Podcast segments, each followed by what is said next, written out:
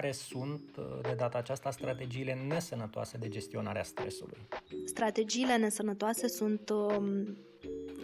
acele ruminații despre care vorbeam mai devreme, în momentul în care mestec o, o idee iar și iar și nu reușesc să ajung la o concluzie, dar pot fi și uh, acele lucruri pe care le facem pentru a scădea emoția și care ne pot provoca dependențe. Fie că este vorba despre mâncatul compulsiv, despre consum, consumul de substanțe, de alcool, de droguri, uh, de uh, lucruri uh, care provoacă un alt fel de dependență, spre exemplu, de materiale pornografice sau pe partea cealaltă de materiale video în jocurile video și așa mai departe.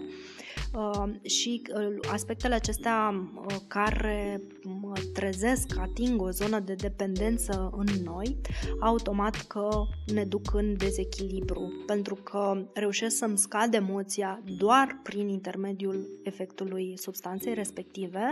și ușor, ușor substanța, oricare ar fi ea, va avea control asupra vieții mele, eu voi trece pe scaunul din spate al mașinii și mă voi lăsa condus acolo unde mă duce ea.